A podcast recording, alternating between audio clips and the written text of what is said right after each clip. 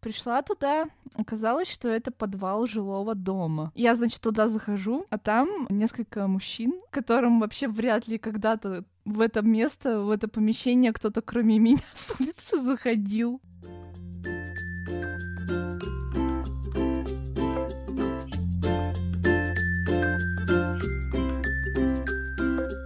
Всем привет! Это подкаст «Давай глубже» и с вами Юля и Настя. Всем привет! Сегодня мы решили поговорить на тему экологии. Довольно-таки актуальная тема в современном мире, и сейчас с каждым днем все больше и больше появляется людей, которые озабочены, так сказать, этой темой. Мы не исключение. И сегодня в подкасте мы будем говорить о текущей экологической ситуации и о том, какие действия привели к такой ситуации, именно действий человека. Затем мы будем говорить о последствиях этих действий, в том числе о глобальном потеплении. И в завершении нашего подкаста мы расскажем о том, какие привычки каждый может внедрить в свою жизнь и поделимся своим опытом. Тема экологии — это не только глобальное потепление, но и микропластик в воде, грязный воздух и почва, свалки и вымирание животных, ядерные захоронения, загрязнение от текстильной промышленности и истощение почв целом это все можно обобщить в несколько тем. Это загрязнение воды, загрязнение воздуха, загрязнение почвы и истощение недр. Конечно, можно было бы их отнести к загрязнению почвы, но это все-таки другое. Истощение — это абсолютно другой процесс. Так, например, когда мы говорим про загрязнение воды,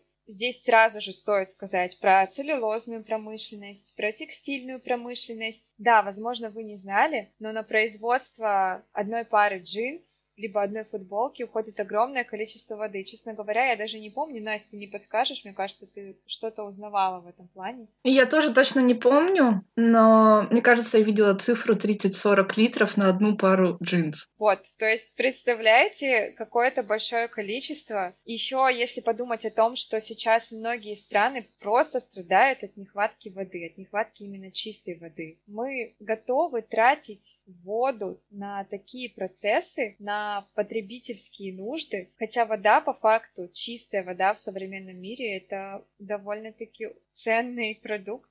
Это, это роскошь. Это, да, это роскошь. Также огромное количество бытового мусора сейчас дрейфует в океане. Сейчас, например, в океане образовался целый остров, из э, различных бытовых отходов, пластиковых в основном. Этот остров размером с Францию. И казалось бы, что такого от пластика? Он же такой инертный. Или что такого от пластика? Он же все равно рано или поздно разложится. Или, например, когда мы покупаем пакет биоразлагаемый, мы думаем, ну все, он же разлагается, значит, все хорошо, наша совесть чиста, но нет, пластик разлагается на микропластик. Микропластик плавает в этой воде, а потом мы с рыбкой его кушаем, и он попадает в наш организм, а потом с грудным молоком в организм ребенка. Также стоит отметить, что воздействие микропластика на организм человека все еще не изучен, и ученые даже до конца не знают, насколько он вреден для нас. Поэтому, мне кажется, эта ситуация вдвойне опасна, то, что мы, потребляя этот микропластик с той же рыбой, которая съела что-то пластиковое в океане, мы даже не знаем, каким последствиям это приведет для нас в будущем.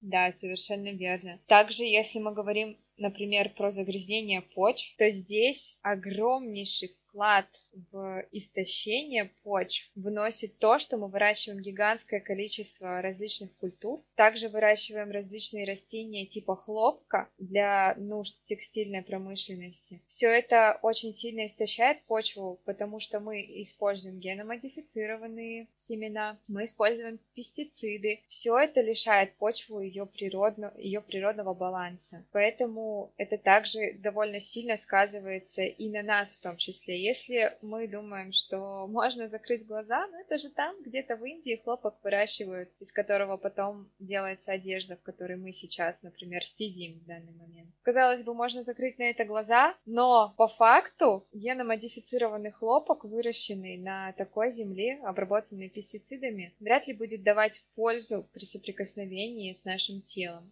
точнее одежда, сделанная из такого хлопка. Также, опять-таки, микропластик, который может попадать в грунтовые воды и вообще, в принципе, в почву. В общем, довольно-таки большой перечень, ровно как и например, с воздухом. Те, кто живет в Красноярске, очень хорошо знаком с проблемой черного неба. Говорят, что основным источником загрязнения является ТЭЦ, который работает на угле. Проблема в том, что на ТЭЦ температура сжигания угля гораздо меньше той, которая необходима, чтобы сжечь его полностью. Соответственно, частички несгоревшего угля просто оказываются подвешенными в атмосфере. Мы этим дышим. Уголь, как известно, не является полезным для вдыхания.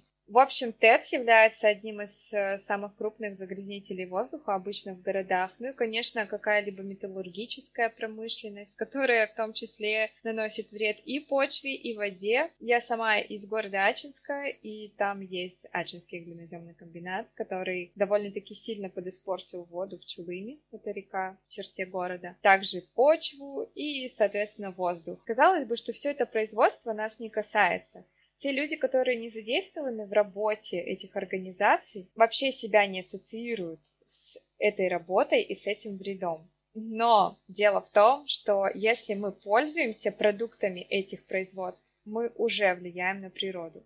Потому что, как говорится, если нет спроса, то нет и предложения. Если мы постоянно поддерживаем спрос на что-либо, мы увеличиваем количество предложений. Соответственно, мы увеличиваем обороты этих производств и заставляем их производить все больше и больше, и все больше усугублять эту ситуацию. Поэтому это напрямую касается каждого. Да, Юль, я очень много думаю об этой ситуации. Когда этой зимой в регионах, где должно было быть минус 20 градусов, шел дождь в середине января, в один момент я просто села и расплакалась от бессилия. У меня в голове всегда возникает один вопрос. А что я могу сделать, чтобы остановить глобальное потепление? Понятно, что все производства, которые сейчас у нас есть, нельзя просто взять и закрыть, да и, собственно, не нужно, так как мы в них нуждаемся. Но другое дело, что мы можем рационально подходить к использованию тех ресурсов, которые у нас уже есть, искать пути, как можно уменьшить например, потребление воды, которую расходуют на производство одежды для тех же масс-маркетов. Понятно, что мы не можем полностью отказаться от покупки одежды в масс-маркетах, так как многим людям, возможно, просто не по карману покупать дорогие вещи из натуральных материалов, и поэтому они идут в масс-маркет, так как синтетическая одежда намного дешевле. Но мне кажется, что нужно думать именно о том, как и что можно изменить на производствах, чтобы сократить их выбросы и их вклад именно в глобальное потепление. И мне бы хотелось, как инженеру, работать именно над такими проектами, и я настолько заинтересовалась этой темой, что даже начала проходить соответствующий курс в Стэнфордском университете, чтобы, так сказать, копнуть глубже в эту тему. Да, Настя, я считаю, что это вообще ключевой момент, а именно тот момент, что каждый должен все-таки в большей степени задумываться о своих действиях Сейчас мы вряд ли сможем остановить работу металлургических компаний или нефтяных, или отказаться от машин, которые также загрязняют воздух отказаться от отопления, что вообще в принципе невозможно, особенно в Сибири. Но в наших силах изменить наши привычки и образ жизни, понимая, что каждый раз, когда мы покупаем что-то, мы увеличиваем спрос, и тем самым мы увеличиваем предложение, и тем самым влияем на увеличение выработки того или иного продукта и на увеличение вредного влияния на природу. Поэтому я думаю, что каждый должен просто больше задумываться о том, что действительно важно и нужно в его жизни. Лишний раз сэкономить свет, лишний раз сэкономить воду, лишний раз не купить просто что-то ненужное. Тем самым спрос снизится, и предложение будет потихоньку снижаться, если каждый начнет брать ответственность. Наш ежедневный выбор в пользу более комфортных условиях для нас не всегда приносит пользу для экологии. Я думаю, уже каждый знает о глобальном потеплении, и мы хотим немного рассказать о двух теориях, почему сейчас это происходит. Теорий глобального потепления на самом деле много, но мы остановимся на двух основных, которые подразделяются на глобальное потепление, сделанное человеком, и не сделанное человеком, грубо говоря. Но вообще не сделанное человеком зависит от солнечной активности, это небольшой спойлер. Сейчас, Настя, наверное, ты расскажешь про теорию глобального потепления, сделанного человеком, так как все-таки у тебя больше знаний и есть обучение в этом вопросе. А потом я расскажу другую, про вторую теорию, про солнечную активность. Я бы не сказала, что я совсем специалист в этой теме, но мне эта тема довольно-таки интересна, и я читаю литературу. И в том числе я начала, как я уже упоминала, проходить курс. Он больше направлен на изучение альтернативных источников энергии. Там также упоминалось о причинах глобального потепления. Если вкратце, то первая Теория заключается в том, что на глобальное потепление оказывают влияние парниковые газы, сажа и эффект городского острого тепла. То есть все эти причины, можно сказать, что были созданы человеком. Причина первая — парниковые газы. К парниковым газам относятся углекислый газ, СО2, метан, оксид азота, озон и хлорфторуглерод. Конечно, существуют и другие парниковые газы, но основной вклад в глобальное потепление вносят именно те, что я назвала ранее. Как парниковые газы влияют на глобальное потепление? Дело в том, что многие ошибочно думают, что парниковые газы поглощают солнечные лучи, лучи, но на самом деле это не совсем так. Они не поглощают солнечный свет напрямую, солнечные лучи проходят сквозь них, но эти солнечные лучи нагревают, нагревают Землю, и Земля излучает тепло, и уже парниковые газы, они поглощают именно это инфракрасное излучение от того, что Земля нагрета. То есть вместо того, чтобы позволить этому теплу частично уйти в космос, парниковые газы поглощают это инфракрасное излучение и задерживают его в атмосфере. И, соответственно, происходит нагревание. Получается, что инфракрасное излучение от Земли которое получается за счет воздействия лучей солнечных, оно нагревает парниковые газы, и что? И получается парниковые газы там в верхних слоях атмосферы где-то как-то согревают Землю? Как я понимаю, да, они нагреваются именно от инфракрасного излучения от Земли, нагретой солнечными лучами, и нагревают воздух вокруг них. Настя, но мне кажется, этот вопрос мог бы возникнуть у многих, Какая разница? Ну да, наверху там где-то эти парниковые газы нагреваются. И что? Как они влияют?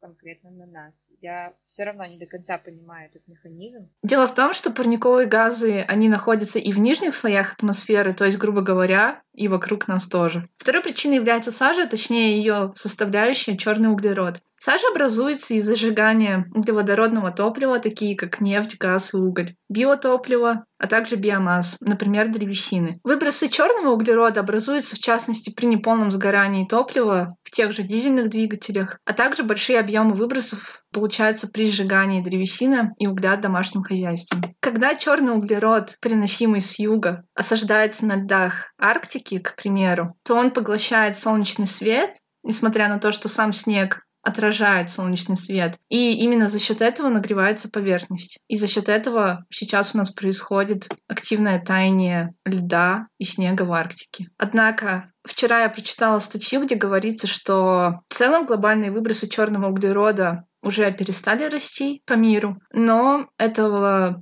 тем не менее недостаточно, и нужно не просто остановить рост выбросов черного углерода, но также стремиться к его уменьшению. Ну, в принципе, как и со всеми другими выбросами и причинами глобального потепления. Это сокращение выбросов не связано ли с коронавирусом? Из-за того, что люди стали меньше проявлять свою активность, за счет этого снизилось количество?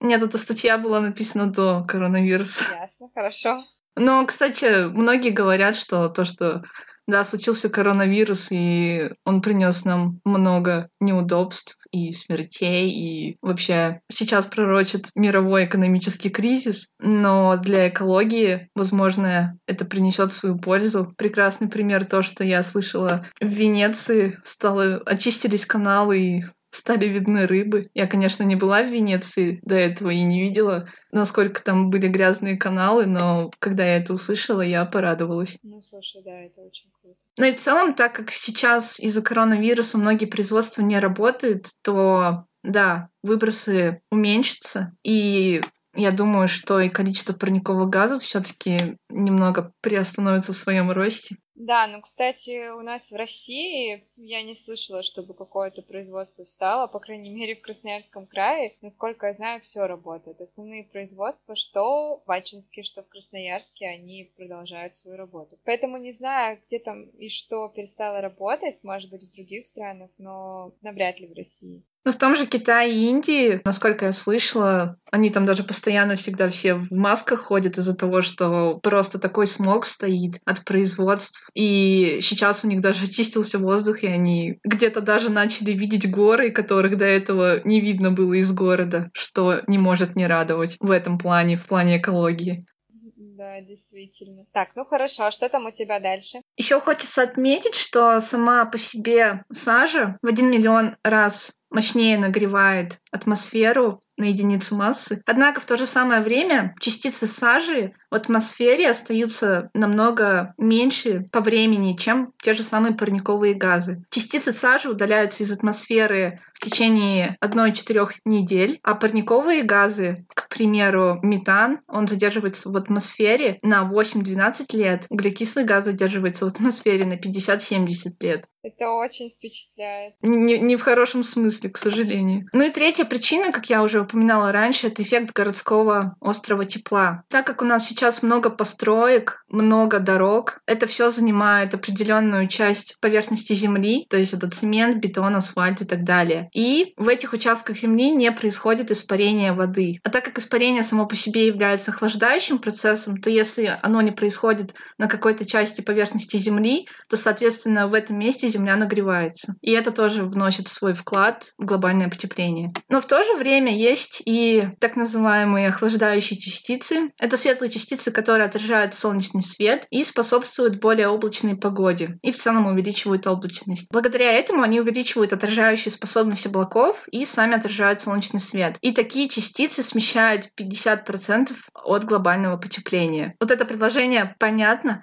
Смещает 50%? Да, то есть без них глобальное потепление происходило бы, вообще сейчас, к примеру, назову цифру, на 4 градуса в год. Но за счет того, что у нас есть эти охлаждающие частицы, то они как бы частично компенсируют нагрев за счет сажи, эффекта городского острого тепла и парниковых газов, и нагревание происходит не на 4 градуса в год, а на 2 градуса в год. На 50% смещает это глобальное потепление. К охлаждающим частицам относятся сульфаты, которые, например, образуются при сжигании того же угля, нитраты и аммоний. Ну, то есть мы понимаем, что, да, эти охлаждающие частицы, они помогают нам сдерживать еще более резкое увеличение температуры, но в то же время все эти химические соединения оказывают очень большой вред нашему здоровью. И самая страшная часть в этом то, что если мы удалим эти охлаждающие частицы и сажу одновременно, мы увеличим скорость глобального потепления в два раза.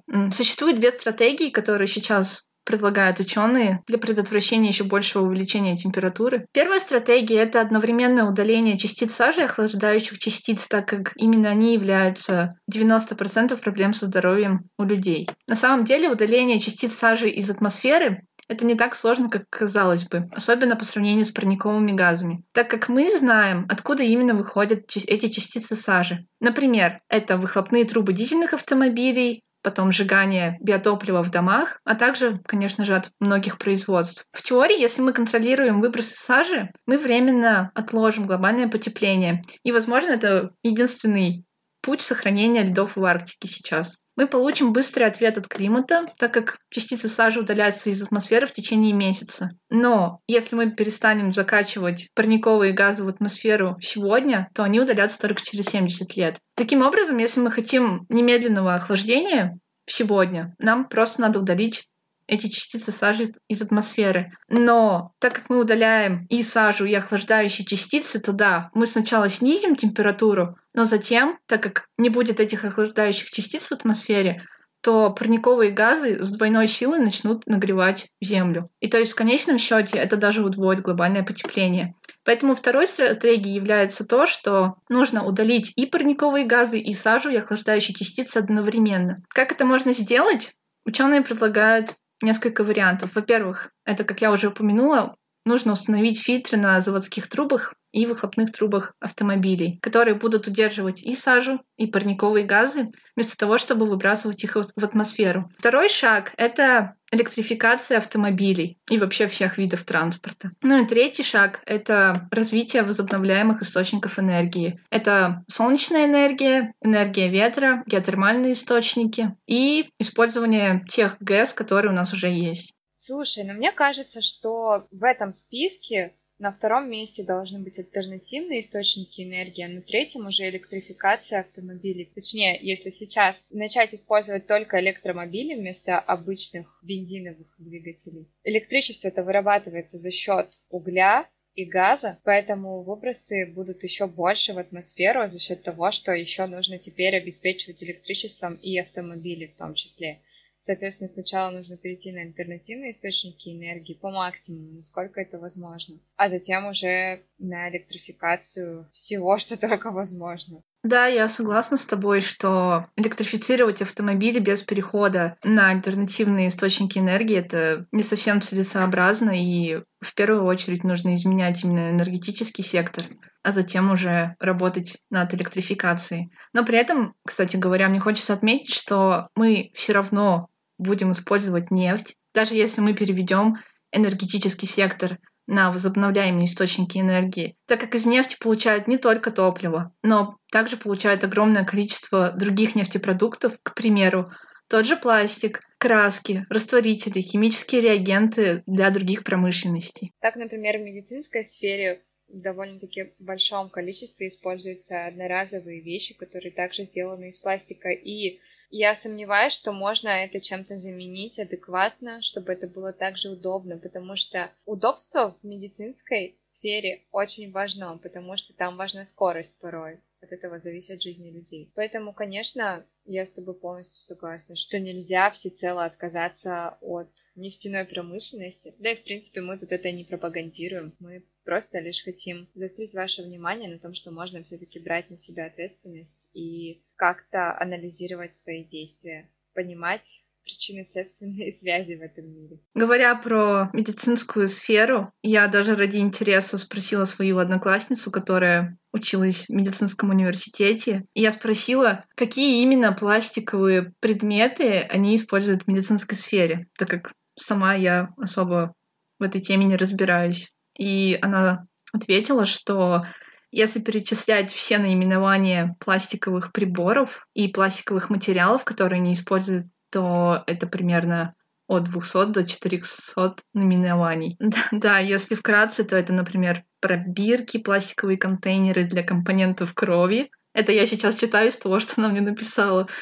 Система для забора крови, герметичные упаковки для этих систем, упаковки кожаных антисептиков и так далее.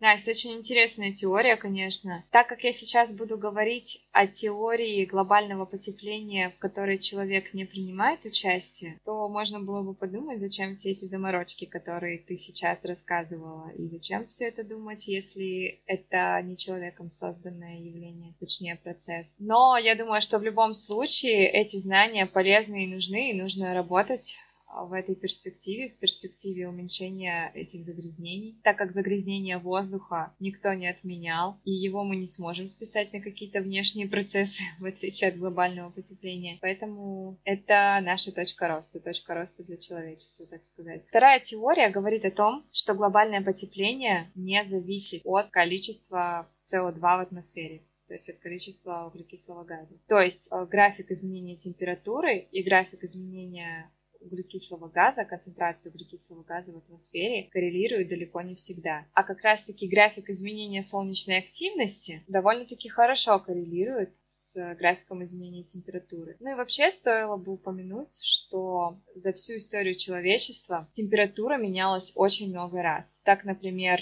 в Англии были времена, когда там рос виноград и были винодельни. Также были времена, когда Темза замерзала. Темза — это река, на которой стоит Лондон, если кто-то не в курсе. Сейчас Темза не замерзает, хотя не сказать, чтобы там тропики были в Лондоне. Кстати, если вы хотите узнать больше об этой теории, вы можете посмотреть фильм, который называется «История одного обмана» или «Глобальное потепление». Там подробно рассказывается о том, как люди делают деньги на самом деле на экологическом движении. Но я думаю, что не стоит брать это за чистую монету. Да, в этом фильме довольно много идей, меняющих, меняющих наше восприятие того, что происходит. Тем не менее, можно подчеркнуть оттуда что-то новое, но и не становиться фанатом этих идей всецело.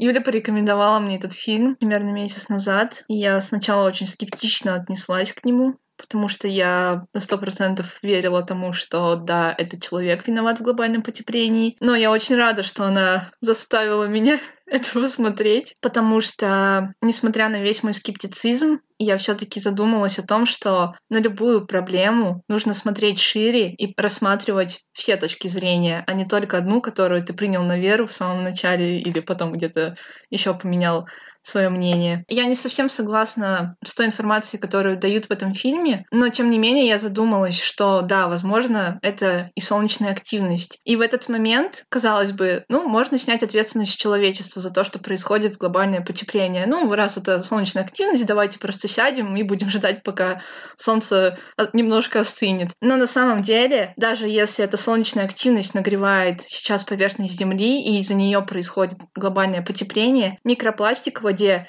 это не заслуга Солнца. Это сделал именно человек. Если глобальному потеплению в случае, что оно происходит из-за солнечной активности, нам остается только к этому приспосабливаться, то какие-то другие экологические проблемы все равно нужно решать нам, людям на Земле. То же самое загрязнение атмосферы, загрязнение почв и так далее.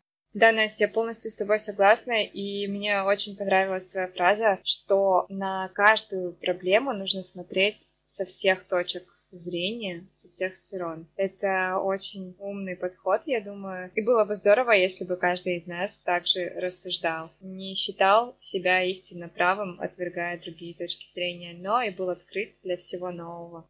Юля, давай теперь перейдем к следующему блоку, где расскажем про самый экологичный образ жизни, жизнь в стиле ноль отходов или минимум отходов, про то, какие эко-привычки есть у нас, и про то, что может сделать каждый, чтобы сегодня уже внести свой вклад в то, чтобы на полигоне не гнил мусор, чтобы стало меньше микропластика в воде, чтобы наконец-то перестал увеличиваться этот мусорный остров в Тихом океане. Ну и в целом экологичный образ жизни на самом деле очень здорово экономит деньги. У вас станет меньше мусора в доме, да и в голове. Просто жить станет легче. Хотя не сказала бы я вам так. Кстати, можно это оставить. Так и оставить. Я не буду этот кусок вырезать. На самом деле, да, на самом деле, казалось бы, на самом деле, казалось бы, избавившись от всего лишнего и от мусора, а, жизнь действительно могла бы стать легче, но в современных реалиях, где общество построено именно таким образом, чтобы мы все больше потребляли, просто оно действительно устроено так теперь. Довольно сложно поменять привычки и довольно сложно идти против этой системы. Именно в этом плане мы бы не сказали, что это намного легче. Но все дело на самом деле действительно в привычках. Если привыкнуть жить определенным образом, то потом это не будет составлять какого-то труда. Вообще экологичный образ жизни очень сильно пересекается с минимализмом. По сути, научившись минимализму, довольно легко будет внедрить какие-либо экологичные привычки. Здесь есть проблема, которую я бы хотела упомянуть. И проблема Проблема сидит в наших головах. Современная жизнь предоставляет нам изобилие продуктов и вещей, и это создает все условия для обесценивания этих вещей.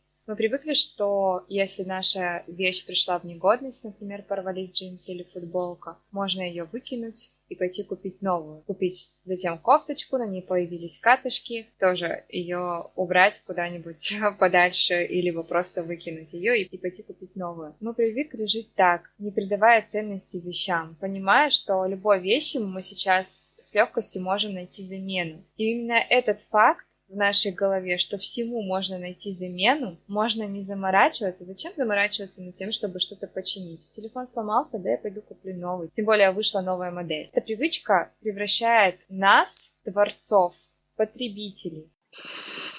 Вот это вот. Настя. Цитата. Я это тоже не буду вырезать. А, да, ладно.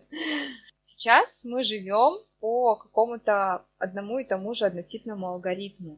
Этот алгоритм очень прост. Купил, выбросил, купил, выбросил. Это скорее цикл замкнутый. Живя по этому алгоритму, не давая и не беря на себя ответственность за эти действия, мы наносим вред не только экологии, но и себе в первую очередь. Мозг-то наш не развивается. Если бы эта схема не работала, мы бы думали о том, как починить то, что уже есть, и ценить то, что у нас есть. И мы бы в большей степени развивали свой мозг. Сейчас мы мало того, что по городу ездим по навигатору, мозг свой абсолютно не развивая, не запоминая улицы. Но еще мы не задумываемся о том, как можно обходиться с теми вещами, которые у нас есть, ценя их. И еще я хочу сказать про то, что почему я, собственно, немного засмеялась, когда сказала, что вам будет проще жить, если вы перейдете на экологичный образ жизни. Но для меня, на самом деле, это было не так в плане чувства вины, про которое я уже упоминала в предыдущем эпизоде про минимализм. Все началось с того, что когда я только встала на путь к экологичной жизни, я впервые заметила, как много продуктов и вещей вообще продаются в магазинах в пластиковых контейнерах, в упаковке пластиковой, как все упаковывается в фольгу, которая даже тоже не перерабатывается, то есть ты ее просто можешь только выбросить. Ну или сделать дома какие-нибудь аппликации красивые из фольги. Ловите лайфхак.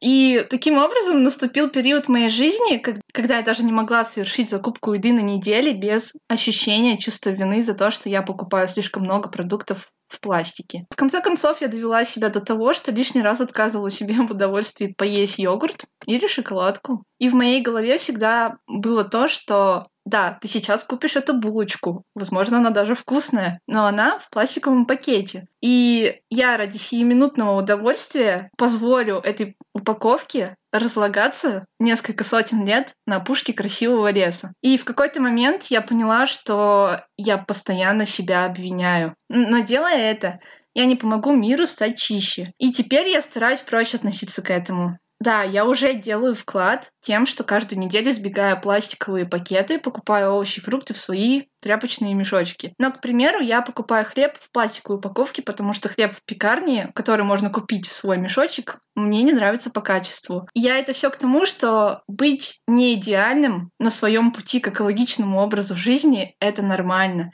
И не стоит себя лишний раз обвинять за то, что вы купили шоколадку. И думайте о том, сколько вы уже сделали, сколько пластиковых пакетов вы избежали то, что вы уже хотя бы бананы купили без пластикового пакета, это уже победа, и вы уже намного, делаете намного больше, чем другие люди. Однако потом мое чувство вины стало направлено на других людей, которые не пытались избежать пластика в их жизнях. И я просто не понимала, почему они не видят того, что вижу я в магазине, весь этот пластиковый рай. И мне даже не помогало осознание, что я сама обнаружила эту обратную сторону комфорта совсем недавно. Ну, то есть это произошло буквально два года назад. И, например, когда я была в США и заходила в супермаркет Walmart, там тебе каждую вещь ну или хотя бы две, каждые две вещи тебе положат в отдельный пластиковый пакет. Притом это не такой прочный пластик, это просто самый дешевый, самый некачественный пластик, который вы даже не сможете переиспользовать, чтобы, не знаю, мусор туда сложить, к примеру. Ты приходишь на кассу, и у тебя огромное количество вещей, то ты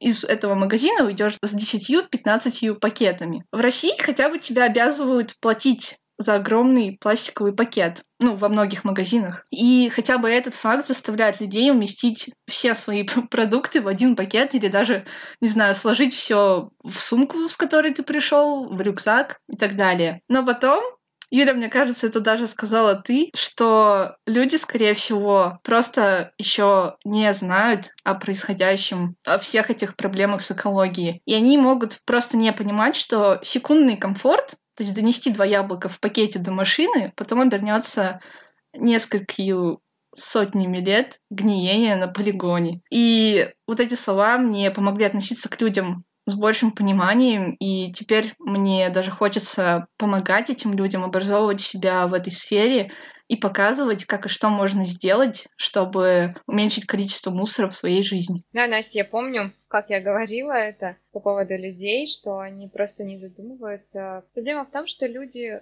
слишком сильно погружены в свою скорлупу и в свои рутинные дела и заботы, что порой им просто не до того, чтобы взять и оглянуться вокруг. Тут уже проблема смысла жизни назревает, и я думаю, Ого. что... Да, я думаю, что таким людям просто нужно задуматься, для чего они живут. Ведь э, мы живем в таком прекрасном мире, нужно чаще это вспоминать и чаще думать о том, что здесь происходит и как мы на это влияем. Я думаю, что это гораздо важнее и первичнее, чем какие-то проблемы с начальником на работе. Потому что это все изменимо. А то, что происходит с миром глобально, это очень трудно изменить.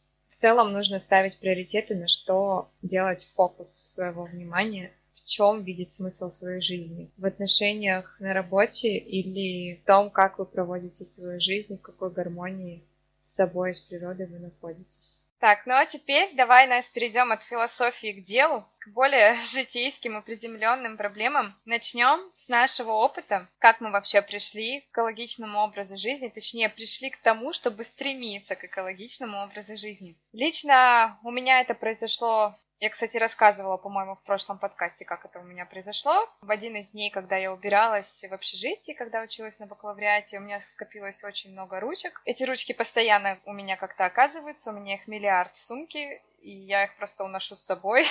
Небольшая клиптомания. Я не знала, куда деть эти ручки, и когда понесла их к мусорному ведру, у меня возникла мысль, а что с этими ручками будет дальше? Они же будут просто лежать где-то на опушке леса но это как-то ненормально. И я начала думать, что с ними сделать, и поняла, что я вообще не знаю, и что такого опыта в моей жизни не было, у меня нет никаких привычек э, в плане сортировки мусора. Собственно, это был первый момент, когда я задумалась. Те года, по-моему, в Красноярске даже сортировки-то не было еще. Ну, возможно, она была. Я уверена, что она была где-то не рядом с нами.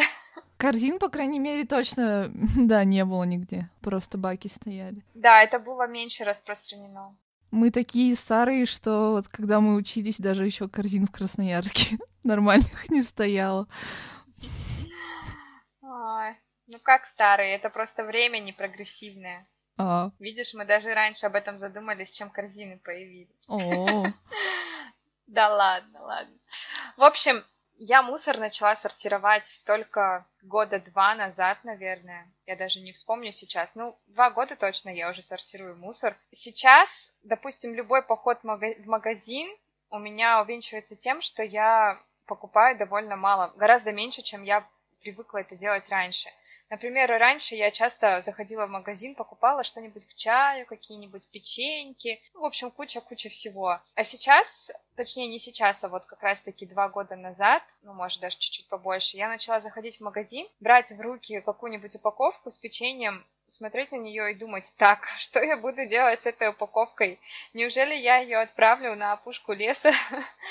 Или куда мне ее сдать? Я же даже не знаю, перерабатываемая она или нет. Потому что очень много различных упаковок, которые не перерабатываются просто-напросто. Благодаря этому даже то, что перерабатываемо, я начала смотреть и думать, ну, хорошо, у меня опять будет копиться куча пластика в доме, и вообще лучше стремиться не к переработке, а к сокращению. К сокращению потребления и использования различных пластиковых продуктов. Ну, в общем, таким, с такими мыслями я ходила по супермаркету и, и зачастую выходила просто ни с чем из магазина, потому что понимала, что не так уж важны мне эти печеньки, а мне важно понимать, что не будет лежать э, где-то в лесу на каком-то полигоне мусор который спродуцирован мною. Собственно, таким образом я пришла к минимализму в плане сладкого, в плане еды. Я не могу сказать, что это я соблюдаю это все идеально. До сих пор бывают моменты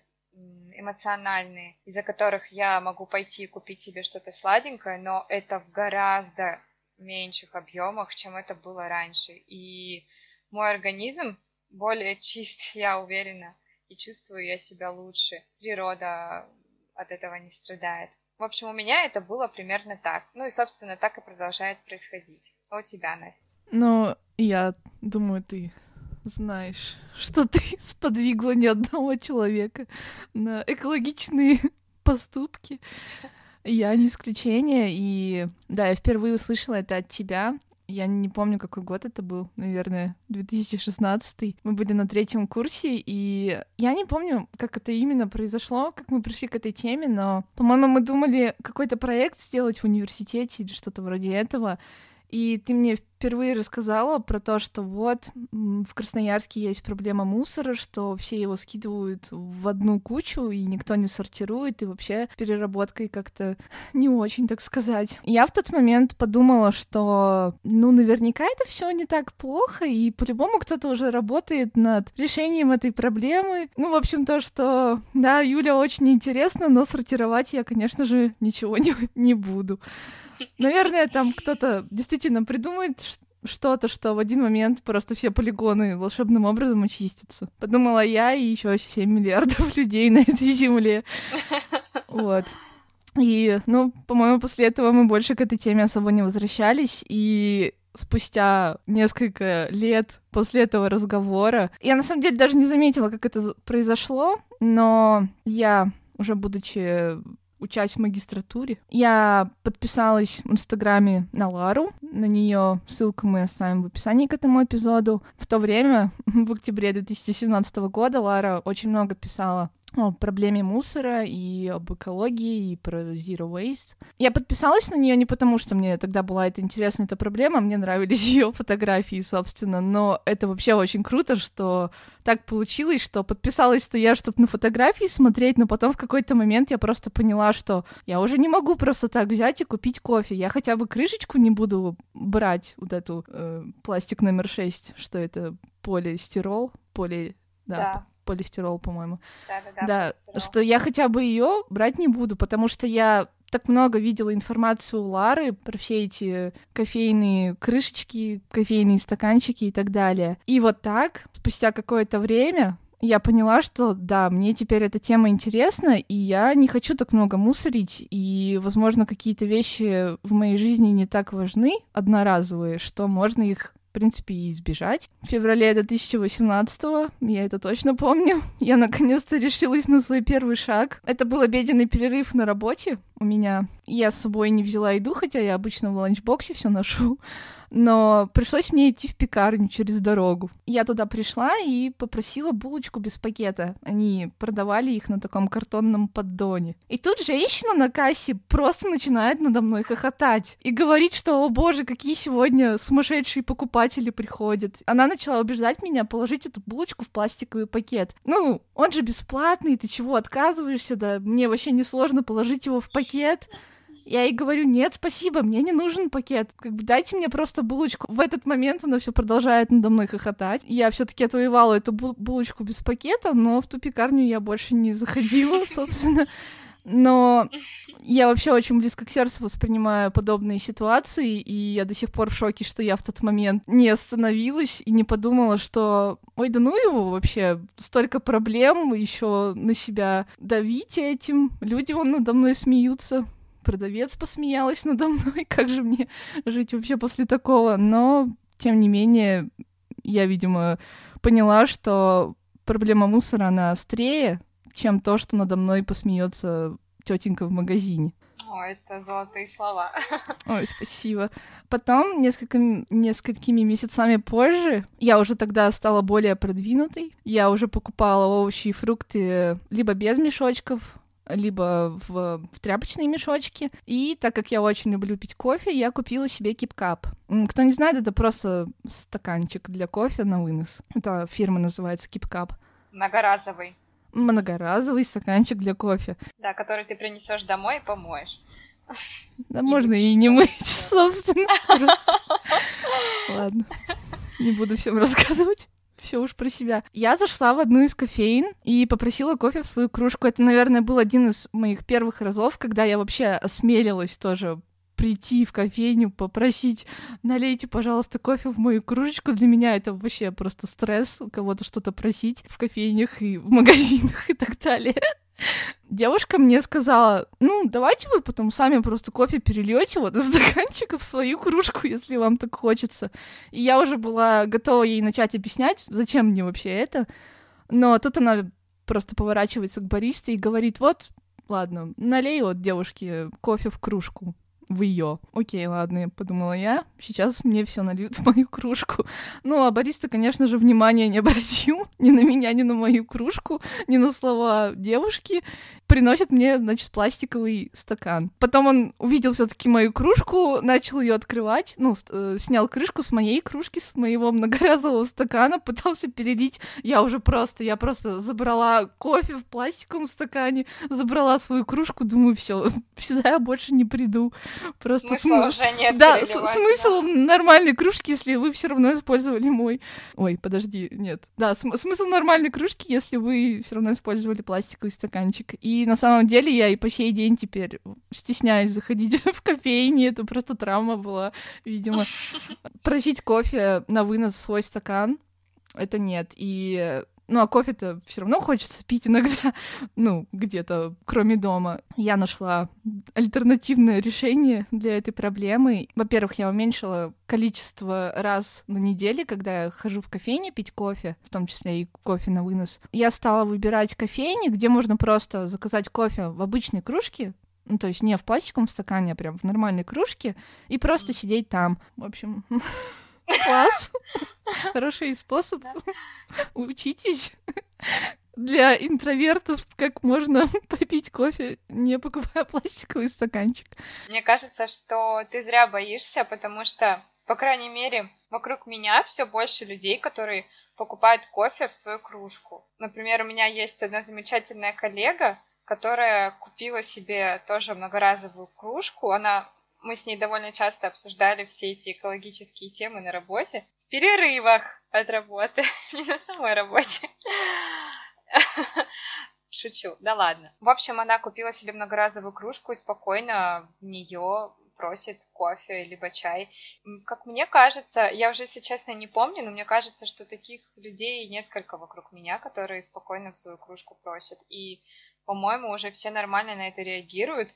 Мне странно слышать, что в Москве люди не совсем этого понимают, потому что, казалось бы, Москва более прогрессивный город в этом направлении должен быть. В Красноярске и то сейчас в этом плане люди понятливые, понимающие точнее. Довольно странно слышать, что в Москве люди не понимали этого, когда в Красноярске уже понимают. Ну, может быть, потому что это два года назад было, оно как-то за это время очень распространилось, распространились эти знания про то, что многоразовые кружки лучше и так далее. Может быть. Может быть, поэтому сейчас все такие прогрессивные Может стали быть. и не стесняются. Но в любом случае, Настя, уже можешь спокойно заказывать себе кофе в свою кружку, вряд ли кто-то что-то тебе скажет. Не знаю, у меня все равно травма, я теперь предпочитаю в свой термос дома наливать кофе, как бы зато ни с кем общаться не надо, и никто меня не обсмеет лишний раз. Ну, не знаю, мне кажется, порой не нужно зацикливаться и тратить свою энергию на людей, которые не хотят мыслить шире. По факту же люди слишком зациклены, слишком находятся в своей скорлупе, не желая взглянуть вокруг, поэтому они скептично относятся к чужому мнению. Обычно люди, которые слишком принципиальны в своем мнении, они не видят каких-то выгод из мнений других, либо вообще даже не знают о том, что бывают другие мнения, и что это тоже нормально. Они считают свое мнение истинно нормальным. Это, я думаю, называется ограниченностью в некотором роде. Но я не в плохом смысле. Но по факту я не знаю, каким другим лучшим словом это объяснить. Более подходящим. Да, каким другим более подходящим словом это описать, кроме как словом ограниченный. Это не оскорбление ни в коем случае. Я считаю, что это просто точка роста для людей. Если ты понимаешь, что ты слишком скептично относишься к чужому мнению, возможно, ты просто не до конца разобрался в этом мнении. Либо если ты хочешь обсмеять чье-то мнение, это тоже, это все основано на каких-то предубеждениях и, и на незнании в первую очередь. Лучше разобраться и понять. я думаю, что каждый из нас просто должен стараться развивать свой кругозор в этом плане, собственно, что мы с тобой, Настя, сейчас и делаем, обсуждая это все. Да. Чтобы больше и лучше понимать друг друга и просто жить в классном обществе, просто жить по-доброму, весело, с пониманием. В общем, после того, как я стала пользоваться тряпичными мешочками, покупать в них фрукты и овощи в магазине, ну или хотя бы просто без пластикового пакетика это все брать. И потом вот следующий шаг у меня было кофе в свою кружку. Дальше я стала смотреть на все эти вещи, которыми я пользуюсь каждый день, и стала искать какие-то альтернативы для них. Ну, я думаю, уже все просто слышали про бамбуковые зубные щетки. Да, я вот теперь пользуюсь бамбуковыми зубными щетками, к примеру. Я узнала, что в Лаше, это бесплатная реклама, сейчас есть твердая зубная паста. Она, правда, тоже продается в пластиковом контейнере, но его хотя бы можно сдать на переработку, потому что тюбик от пасты, насколько я знаю, на переработку сдать нельзя. Да, верно, нельзя. Говоря про одноразовые бритвы, я заменила ее просто на обычную бамбуковую. Это называется safety razor. Я даже не знаю, как по-русски это сказать. Металлическая бритва с бамбуковой рукояткой.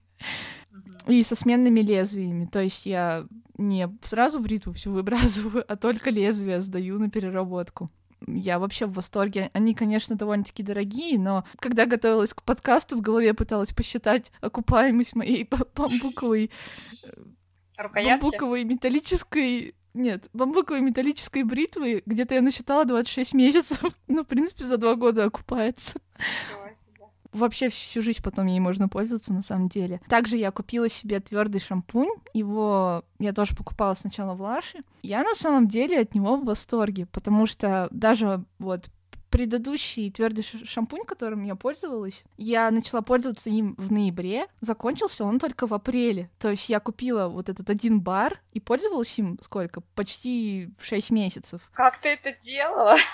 Ну, и при том, что я, ну, как бы голову мою через день. Не знаю, я вообще в восторге от него. Настя, ты какая-то фея, волшебница, потому что у меня так не получается. У меня тоже есть твердый шампунь. Я пользуюсь им, мне кажется, всего лишь месяц, но у меня ощущение, что он скоро закончится. Ну, понятно, что он еще находится в той же форме, в которой я его купила, в том плане, что там на маленькие кусочки этот шампунь, он же как мыло выглядит, он не рассыпался, но тем не менее, и мне кажется, он расходуется очень быстро. Может быть, я просто неэкономно расходую его, не знаю. Он у тебя в ванной в какой-то коробочке стоит? В металлической штучке, в которой он продавался. Ну, то есть он тебя не, не промокает, не разлагается? Нет. Он разлагается, но в самой металлической штуке. Нифига. Не знаю. Я его сейчас, например, не могу достать из этой металлической штуки. Нужно было его достать, подсушить. Это я знаю, да, есть такая, есть такая проблема. Вот я уже следующий начала использовать, и я его теперь не в металлическую штуку складываю, а на крышку просто ставлю, и она стоит у меня, сам этот контейнер с шампунем стоит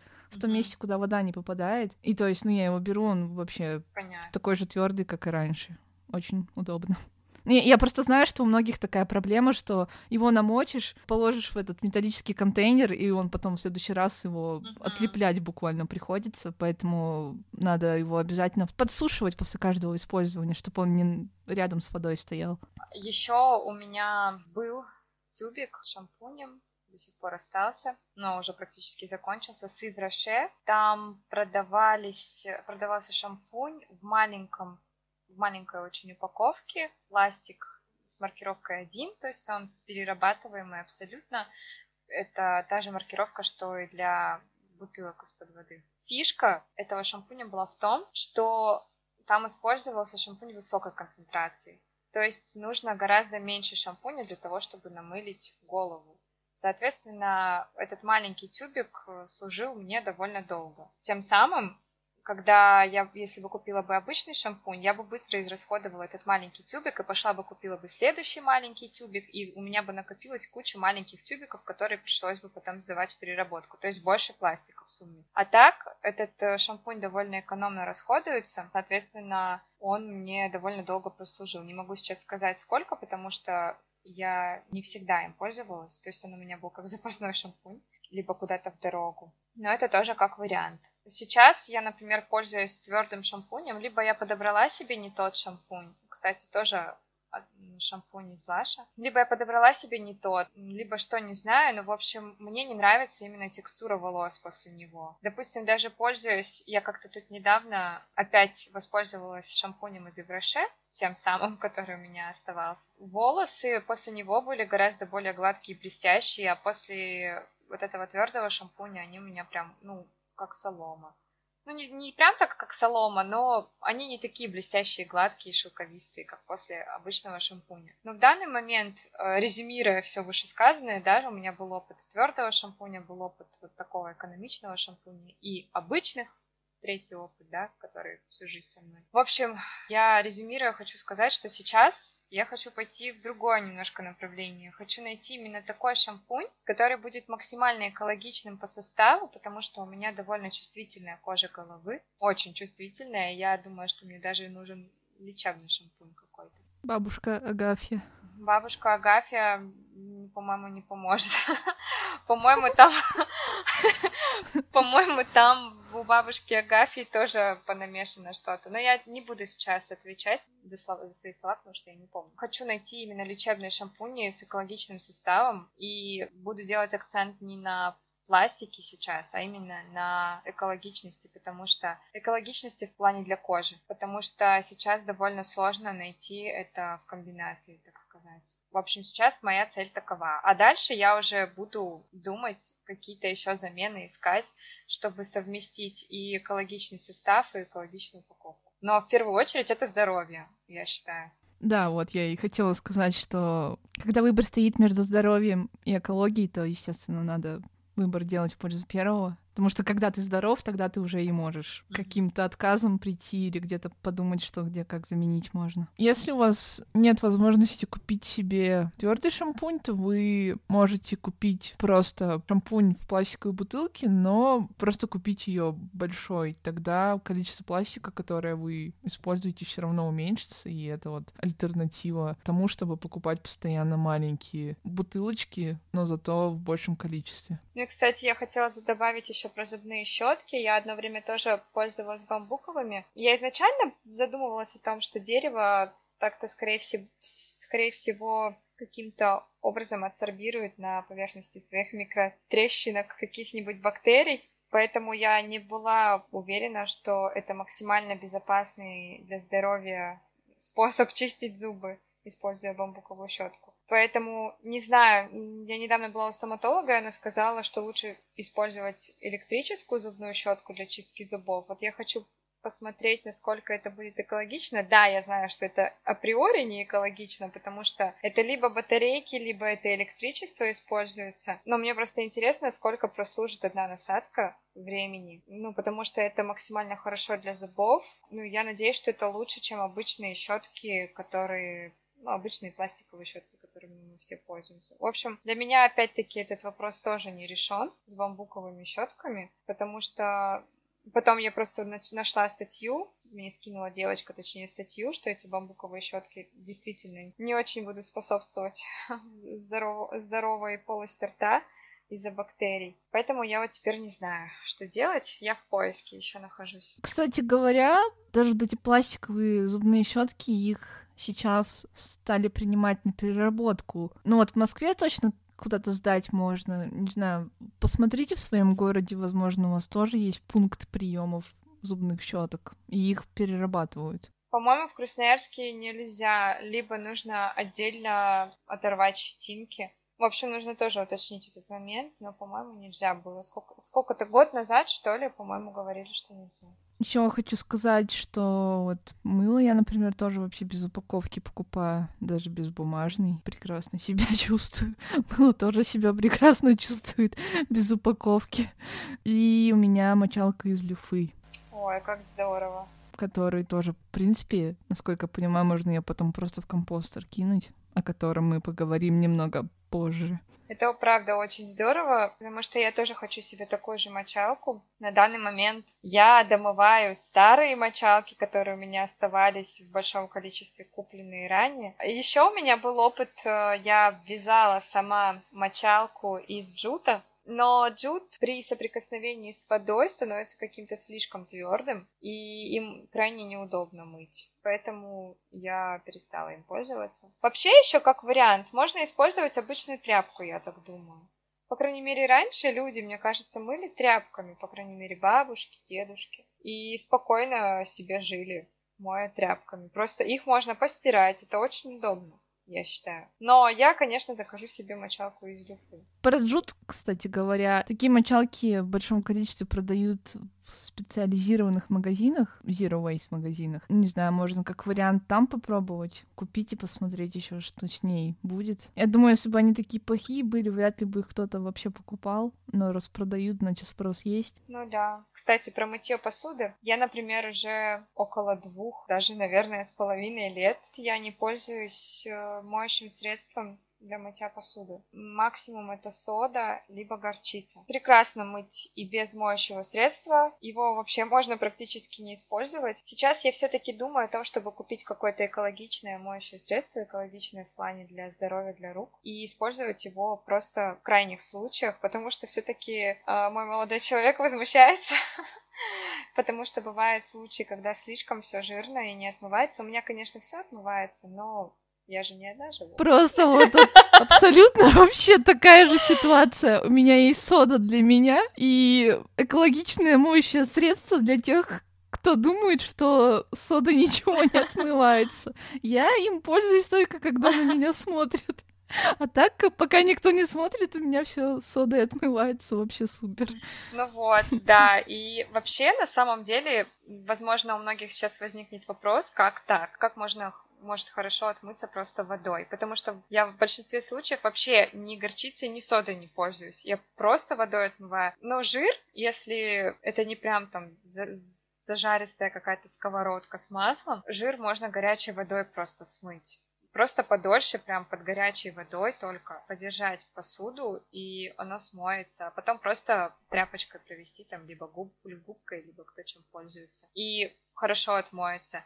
Ну, а еще это стимул к тому, чтобы мыть посуду сразу, а не копить ее. Потому что когда моешь посуду сразу, она гораздо легче отмывается без какого-либо моющего средства, либо просто с горячей водой. Но если она у вас и постояла, даже ничего страшного. Тарелки спокойно отмываются просто водой. Я вообще не понимаю, почему раньше я так много использовала моющего средства там, где нет необходимости его использовать. Тем более, что это и для организма не очень-то хорошо, потому что зачастую моющее средство не до конца смывается с тарелки. Про горячую воду. Я, когда посуду мою, у меня просто математические расчеты в голове. Например, да, можно использовать неэкологичное моющее средство или подержать, ну, какую-то грязную посуду под горячей водой. И я стою и думаю, ага, хорошо, какой вред я нанесу экологии, если я буду просто использовать экологичное сре... не экологичное средство и быстренько помою эту тарелочку. Или я буду держать эту тарелочку без любых средств, но зато 20 минут, например. И у меня расчеты, ага, какое количество горячей воды я потрачу, сколько электричества мне придется затратить, чтобы закачать ее в этот кран. Просто, ребята, не доводите себя до такого. Да, девочка загналась совсем. Я боюсь, что от нас отключатся, послушав, насколько мы загнались в этой теме. И это остановление просто, выбор пути всегда проходит через обдумывание различных фактов, понимаете? А, собственно, мы сейчас только выбираем свой путь, поэтому мы так много об этом думаем. Когда найдем для себя оптимальный вариант и оптимальный путь, мы уже не будем об этом так еще говоря про экологичную уборку, я беру воду, добавляю туда немного пару капель уксуса, пару ложечек уксуса, и тоже все прекрасно вокруг отмывается, все зеркала и окна чисты, и тоже никаких вот этих вот спреев, просто которые напшикал, и потом стоишь и кашляешь, от них вообще не использую ничего такого. Mm-hmm. Вот, если пахнет уксусом, я добавляю просто немного эфирных масел. И также, например, лимонный сок. В общем, сода, уксус, лимонный сок, вода и эфирные масла все вообще. Ничего больше не надо. Да, кстати, я полы мою с эфирными маслами, с мятой. Вроде как она обладает дезинфицирующим свойством, поэтому я ее использую. И можно мыть окна, как вариант, еще просто тряпкой специальной, заказать специальную тряпку для мытья окон, и она не требует использования каких-либо химических вообще веществ, кроме воды. У меня такая для посуды была. Ну вот, для посуды вроде тоже такая, да, есть. Ну, в общем, можно вообще жить максимально просто, казалось бы, по старинке, но просто зачем действительно весь этот лишний хлам из миллиарда бутылочек просто всего моющего, моющее для окон, моющее для посуды, моющее для полов, для чего, если можно использовать простые методы, безопасные, экологичные, не тратить деньги, не травить себя и не губить экологию? Зачем усложнять? Я согласна. Что там дальше у тебя по списку? Ребята, вы готовы к моим байкам просто? Да, Настя. Да, Настюшка. Ладно. Ладно. Я тоже, когда вот в общежитии в Москве жила, у меня была ситуация, когда у нас несколько лампочек скопилось, и они были энергосберегающие, я же не могла их просто пойти и выбросить в корзину мусорную. Мне надо было их куда-то сдать. Я уже тогда была в этой теме, так сказать. И у Гринписа есть специальная карта, вообще очень ее люблю, называется Recycle Map. А я не люблю ее. Ты не любишь ее? Нет, Ну, в Москве она нормально Да, в работала. Красноярске просто плохо. Ну, по крайней мере, год назад было. Ну да, у них там и, есть иногда. Ну, они вроде как волонтеров там ищут, чтобы им о мусорках сообщали и так далее. Ну, чтобы проверяли информацию. Ну, в общем, в, в Москве меня все устраивало. Там можно выбрать любую интересующую вас категорию и посмотреть ближайшие пункты приема вот этого мусора, который вы хотите выбросить. Ну, я, естественно, искала, где принимают эти лампочки. Нашла я этот пункт, пришла туда, оказалось, что это подвал жилого дома. Я, значит, туда захожу, а там несколько мужчин, которым вообще вряд ли когда-то в это место, в это помещение кто-то кроме меня с улицы заходил с вопросами. Ну и тут, значит, я Куда сдать вваливаюсь. лампочки, да? Да-да-да, тут я вваливаюсь, типа, здрасте, куда можно сдать лампочку? Они так на меня смотрели минуты три, потом один все таки заговорил и сказал, что вот вы в соседний подвал зайдите, там увидите коробку, куда можно лампочки сложить. И я зашла, там уже просто такие трубы для отопления дома, я вообще просто в шоке, думаю, где я? Что происходит? Но лампочку мне хотелось сдать на переработку больше. Я, наверное, минуты три еще блуждала по этому подвалу в поисках этой коробки. Оказалось, она прямо около входа стояла. Не надо было ни в какие подземелья спускаться. Но я все-таки лампочку сдала, выполнила Класс. свою миссию. Незабываемый опыт. Да, вот. Теперь про одежду. Я уже упоминала в прошлом эпизоде подкаста, что у меня не так много одежды, как было раньше, и я вообще свела количество одежды в своем гардеробе до необходимого мне минимума, и жила так примерно полтора года. Недавно я увидела, что Юлия Бандек, за которой я давно слежу, и знаю ее по подкасту «Давай по чесноку», что она проводит вебинар по капсульному гардеробу. И не то чтобы меня тема моды очень интересовала, но мне вообще главное, чтобы мне было тепло и удобно. Но я решила все-таки посмотреть вебинар. Меня особенно заинтересовало то, что Юлия давала базовые знания по составлению капсульного гардероба. Я вообще давно слышала это модное слово капсульный гардероб, базовый гардероб, но вот не знаю, сколько оно там в ходу уже, пару лет точно, но для меня этот прогресс только вот на прошлой неделе дошел. До меня он дошел от тебя, если честно. А, еще лучше.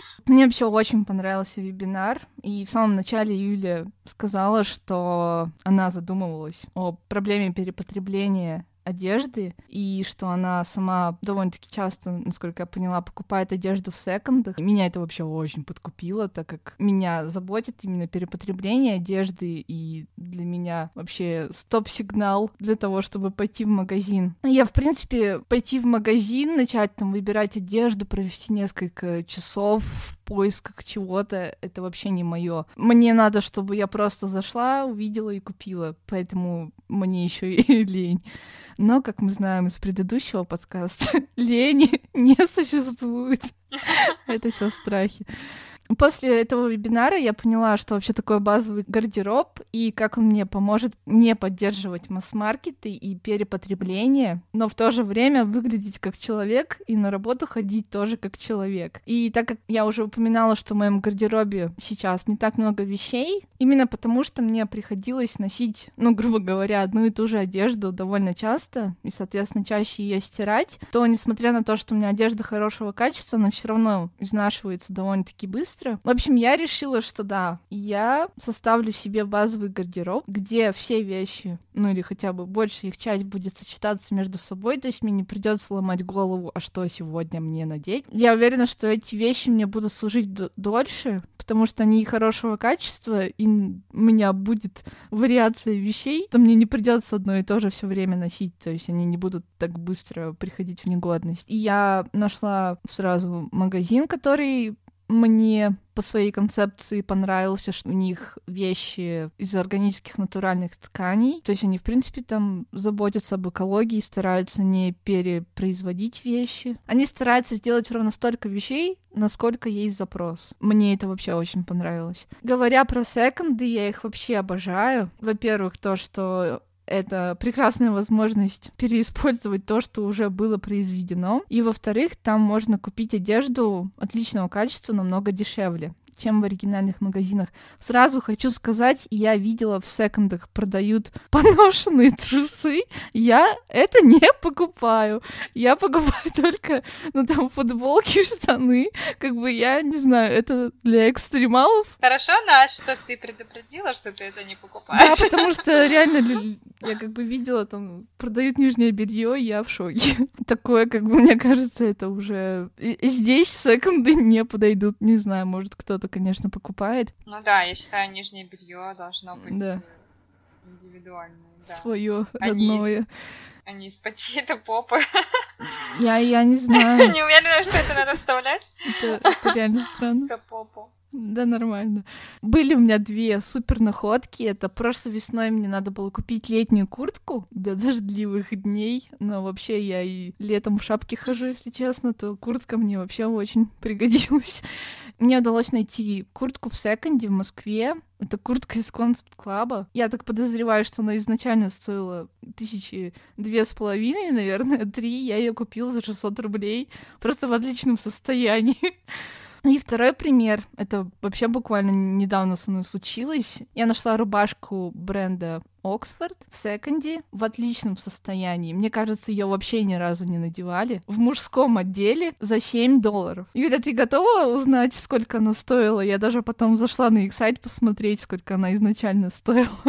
Да, давай. 129 долларов. Я ее купила за 7 просто. Она реально она как будто бы вообще не ношенная была ни разу. Здорово. Ну и несмотря на то, что она мужская, на мне вообще прекрасно сидит. Еще я думаю, что хорошим вариантом является пошив на заказ, особенно если вы где-то найдете какую-то ткань экологичную, принесете в ателье, чтобы сшили чисто для вас. Я думаю, что это решит проблему масс-маркета, если больше людей будут шить индивидуальные вещи под себя, потому что мы знаем, используется труд людей из стран третьего мира, который несправедливо оплачивается. Ну, вообще, если вы сами позаботитесь и осознанно подойдете к своему гардеробу, я думаю, это будет гораздо лучше, чем поощрять то, что происходит сейчас. Вообще, честно говоря, я тоже не достигла идеала. Не знаю, Настя, ты мой кумир в этом плане. Мне кажется, ты идеал минималиста в плане одежды. Я не уверена, что я смогу когда-либо приблизиться к этому, если только на чуть-чуть, потому что мы все выражаемся через одежду, и для многих из нас важно чувствовать себя тем или иным образом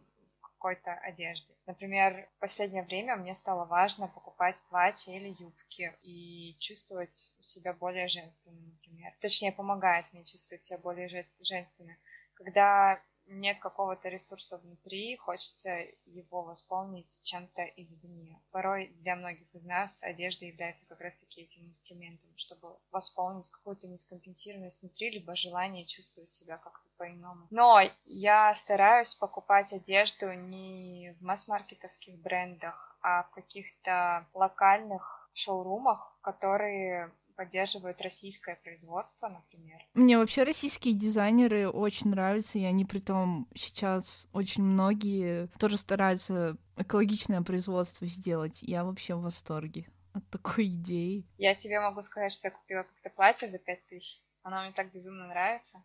Но пять тысяч не... это еще нормально, как бы. Я вот там видела пиджачки всякие, костю... Э, костюмчики за 20. Ну, как бы, чтобы вы понимали, я только что закончила универ, но не так давно. И когда у тебя стипендия полторы тысячи рублей, как бы 20 тысяч это очень дорогим кажется. Вот, так что нормально. Да, ну и после, после какого-нибудь H&M тоже 5 тысяч кажется, типа, ну это дороговато. Хотя по факту одежда так и должна стоить, я считаю, качественная, она должна стоить еще больше. И думаю, что не нужно скупиться. Я вот сейчас себе, когда одежду заказывала, я ее все еще жду. Но я подумала, хорошо, она, конечно, стоит просто миллион рублей, грубо говоря. Но я ее сейчас куплю, я ее серьезно планирую до пенсии носить.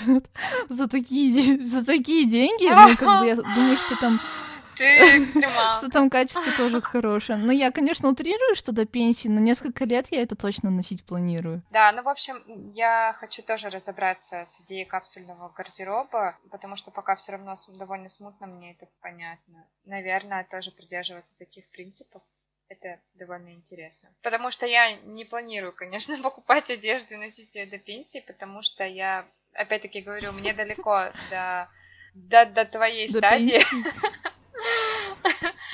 Но я буду просто стараться более осознанно подходить к таким покупкам и не поддаваться веяниям всеобщим и, и навязываниям всех этих mm-hmm. крупных компаний понятно, что им выгодно, чтобы я у них покупала. Ну, базовый гардероб чем хорош, то, что он, ну, грубо говоря, классика, что ты какие-то вещи покупаешь, и ты их вообще в любой сезон можешь носить, не знаю, в течение многих лет, и они, как бы так как это классика, она из моды не выходит. Простой крой и так далее. Ну, в общем, очень интересная тема. Всем советую, я вообще полнейший профан в моде и в таких штуках, но даже мне очень интересно было. Дальше у меня тут есть тема про компостер. Юля, я знаю, что ты тоже этим интересуешься. Но я хочу сразу сказать, что компостер реально для экстремалов. В общем, я себе прошлой осенью купила компостер, и к нему шел порошок бакаши. Я не помню, как они называются. Что это такое? Это бактерии. Да, это бактерии. В общем, они помогают э, вашему органическому мусору быстрее разложиться. Сам компостер довольно-таки удобный, то есть его можно прямо на кухне установить, он даже, я думаю, в какой-то кухонный гарнитур внутрь войдет, если не хочется, чтобы он наружу стоял. Ну или там, не знаю, куда-нибудь на балкон его выставить. И я в течение дня собираю все органические отходы, там, очистки, не знаю, картофельные, там, ботва от морковки. Все собираю в тарелочку, а потом это в конце дня опустошаю в, в компостер. Компостер. Компостер. И когда компостер на... Да, все уже. Когда компостер наполняется, я... Внимание. Там написано в самой инструкции, что вот эту жидкость... Ну, там есть специальный кран на, компо... на компостере, и можно сливать эту жидкость и удобрять цветы. Спойлер, делать так не надо. У меня все загнило и пришлось пересаживать. Я не знаю, что я сделала не так, но, в общем, не вышло у меня.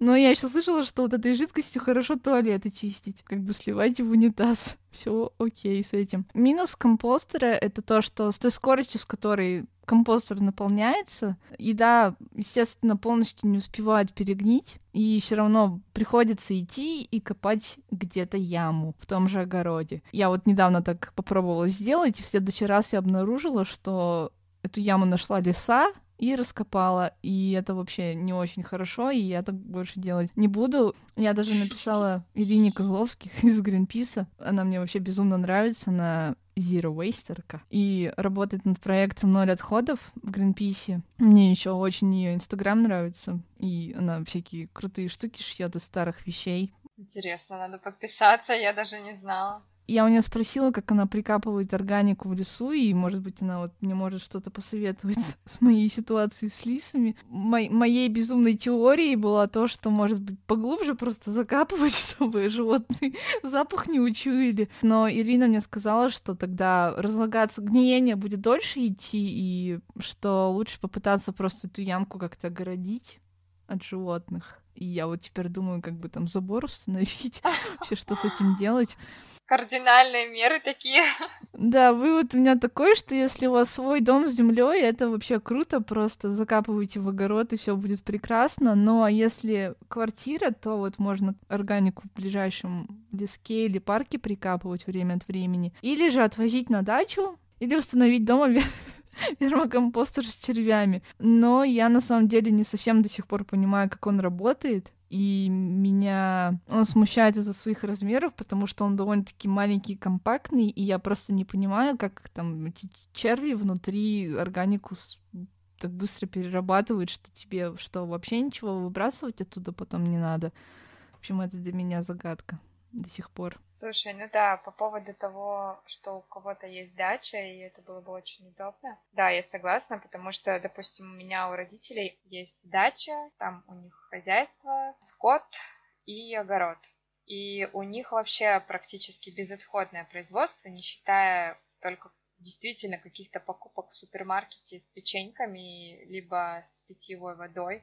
Ох уж эти печеньки. Да, а, ну, я печеньками называю все, все, вот эту сладкую, слад, сладостно-мучную, да, продукцию. Так бы у них не было вообще никакого, никаких отходов, потому что кости собакам, допустим, очистки морковки или картошки. По-моему, можно сварить и свиньям там давать. Да, и, да, да, да, да. Ну, то есть там свои схемы, в общем, у них действительно безотходное все это происходит. Тоже у меня рядом с домом лес, я как-то думала о том, чтобы все-таки уйти в экстрим и начать вообще полностью жить без отходов. Но пока что я не совсем готова, потому что я не совсем понимаю, как я это буду осуществлять. В общем, мне нужно еще готовиться морально к этому, если вдруг я решу это делать. Я тоже зимой хотела уже была готова заказать э, компостер, тоже с бакаши. Я не хотела верный компостер заказывать. Но как раз-таки вот ты в тот момент тоже заказала. Я не помню, мы с тобой одновременно вообще про это заговорили или как это было. И я думаю, да, мы как-то с тобой списались и такие, о, надо компостер себе купить. Да. В общем, я ждала как раз, когда ты купишь и расскажешь мне. Я как подопытный кролик просто. Прости, Настя. ладно. Так вышло. Ну, в общем, и сейчас пока что я не совсем готова, потому что можно, конечно, кости собирать отдельно в морозилку и отвозить их потом в другой город к моим родителям, чтобы они что-то с ними дальше делали. Я так даже делала одно время, был у меня такой опыт. Это, в общем, не очень удобно, поэтому пока что я только созреваю и обдумываю эту мысль, как это сделать грамотно. Ну, это вообще нормально, что у тебя какие-то есть еще стоп-сигналы, не все же сразу, как бы шаг за шагом и так далее. Это просто девиз нашего подкаста. На самом деле, когда многие начинают жить в стиле zero waste, они совершают ошибку, которую я тоже совершила. Это то, что ты решила, или ты решил, что с завтрашнего дня я начинаю экологичный образ жизни. Ты открываешь онлайн Zero Waste Shop, и смотришь, какие бы себе прикольные штучки экологичные заказать. Там, не знаю, бамбуковый футляр для зубной щетки. Я уверена, что вот у каждого сейчас в доме есть пластиковый футляр хотя бы для зубной щетки. Ну и по сути, смысл-то не в том, чтобы пойти и все вот эти пластиковые вещи заменить на какие-то экологичные альтернативы, а смысл в том, чтобы использовать то, что у тебя уже есть. И как бы если у тебя есть уже дома какой-то футляр, то пользуйся им. То, что ты купишь даже другой, но экологичный, это особой пользы не принесет, потому что это уже как бы можно сказать, перепотребление. Ты покупаешь то, что тебе не нужно на самом деле. У меня так было на тот момент, когда я решила посмотреть, что вообще в Zero шопах продают и что мне реально нужно. У меня на тот момент были уже пластиковый футляр для зубной щетки и для мыла. И мне, конечно, очень захотелось купить себе красивый металлический футляр для мыла, но я все-таки решила, у меня уже есть футляр, зачем мне еще один, хоть он и более там экологичный. Ну, слушай, да, я бы еще очень сильно хотела добавить по поводу многоразовой бутылки для воды. Вот если вы сейчас не знаете, с чего начать э, свой экологичный путь, пожалуйста, откажитесь от э, бутылок для воды, потому что их настолько много вокруг. Когда прохожу мимо какой-нибудь свалки, Так это звучит сейчас, наверное. Но когда я просто прохожу мимо какого-либо мусора, я вижу там очень много бутылок из-под каких-то напиток, в основном, напитков, в основном из-под воды. Так на самом деле неразумно постоянно покупать воду в пластиковой бутылке, постоянно сеять просто тонны этого пластикового мусора, который, по сути-то, еще, кстати, можно и переработать, но люди выбрасывают его в мусорку зачем-то просто от незнания. Когда можно просто использовать свою многоразовую бутылку, да начните хотя бы с пластиковой. Но вообще я бы посоветовала стеклянную, либо металлическую. У меня у самой сейчас металлическая. Начинала я с пластиковой бутылки. Я одно время на работе покупала постоянно воду, также в пластиковых бутылках, потому что просто поддерживая водный баланс, да, хотелось пить. Потом я поняла, что что-то получается очень много мусора пластикового каждый день по бутылке. Это же вообще сколько пластика. И я начала использовать уже имеющуюся у себя на тот момент пластиковую бутылку. В нее дома наливала воды и приходила так на работу и пила. Это удобно в том плане, что ты понимаешь, сколько воды в день тебе нужно выпить, и пьешь этот объем воды, который ты заранее себе подготовил. И в том числе, как бы ты пьешь воду нормальную, а не ту, которая непонятно сколько простояла в этой пластиковой бутылке на витрине магазина. Да, пластик инертное вещество, но микропластик никто не отменял в воде. И сто процентов вы его пьете, когда пьете воду из пластиковой бутылки. Соответственно, вы себе делаете лучше своему организму и природе в том числе. Ну и вообще, как бы непонятно, я считаю, что это просто обычная лень не подготовить бутылку дома, а пойти Но купить ее. не существует. Но лени не существует, да, я же сама это и говорила. Но это просто хорошо, назовем это неосознанный подход. Люди заранее не продумывают, что им нужно будет пить воду. Начинают думать об этом только тогда, когда у них уже появляется жажда, и другого выхода, кроме как купить бутылку воды в магазине, не остается. Но я думаю, что просто нужно развивать мышление о будущем, так сказать, разумность в этом плане, заранее такие вещи обдумывать. Потому что действительно, если вы посмотрите сколько на мусор, который мы выбрасываем, там очень много бутылок из-под какого-либо напитка. Ну, это грустно, потому что это первое, от чего можно отказаться. И второе, это пожалуйста, не покупайте бананы в пластиковых пакетах. Это ужасно. Либо, я не знаю... Да, природа уже все продумала. У бананов такая твердая кожура, что туда как бы сложно их внутри заморать, там как-то испачкать, загрязнить. Да, это вот первые два шага. Более, они такие более конкретные. А есть два более обобщенные. Об этом упоминали мы уже в прошлом эпизоде. Задавайте себе вопрос, действительно ли вам это нужно, то, что вы сейчас собираетесь купить? Может быть, у вас уже есть что-то подобное дома, либо вы можете спокойно без этого обойтись, это только засорит ваш организм, ваш гардероб, ваш дом, например, да? И второй вопрос, это как вы сможете это переработать? Стоит ли это того, чтобы купить, если это невозможно будет потом переработать хотя бы? Если уж вы поняли, что эта вещь вам действительно нужна. Собственно, эти два вопроса, считаю, должны быть всегда в голове. Но и, наверное, третий пункт — это не судите себя строго сразу, по чуть-чуть, маленькими шажочками, потому что так можно выработать полное непринятие самого мышления экологичного и жизни экологичной. Если относиться к себе слишком строго, переусердствовать, просто будет отторжение. Так тоже не нужно. Нужно умеренно это все делать маленькими шажочками. Да, я еще единственное хочу повториться, что мы не против пластика самого по себе, это полезный материал, если его использовать разумно. Мы больше озабочены проблемой того, что потом все это валяется на свалке и гниет и попадает к нам же в организм. Да, просто я считаю, что стаканчик для кофе, который многие сейчас думают, что он картонный, но он покрыт слоем пластика, разве ваши какие-то секундные либо пятиминутные желания достойны того, чтобы взять и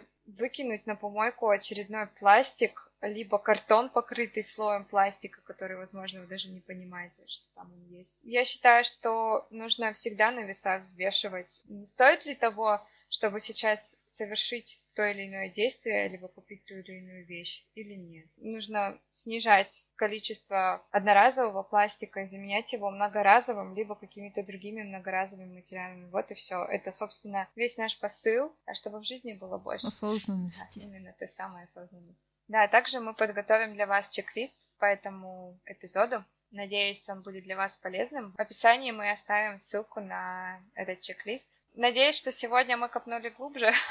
Всем спасибо, кто дослушал до конца. Надеемся, что вам, что вы нашли что-то полезное, услышали что-то полезное в этом эпизоде. Пожалуйста, напишите нам в Инстаграме все, что вы об этом думаете, или, возможно, у вас еще есть темы для обсуждения по этой теме, тоже пишите.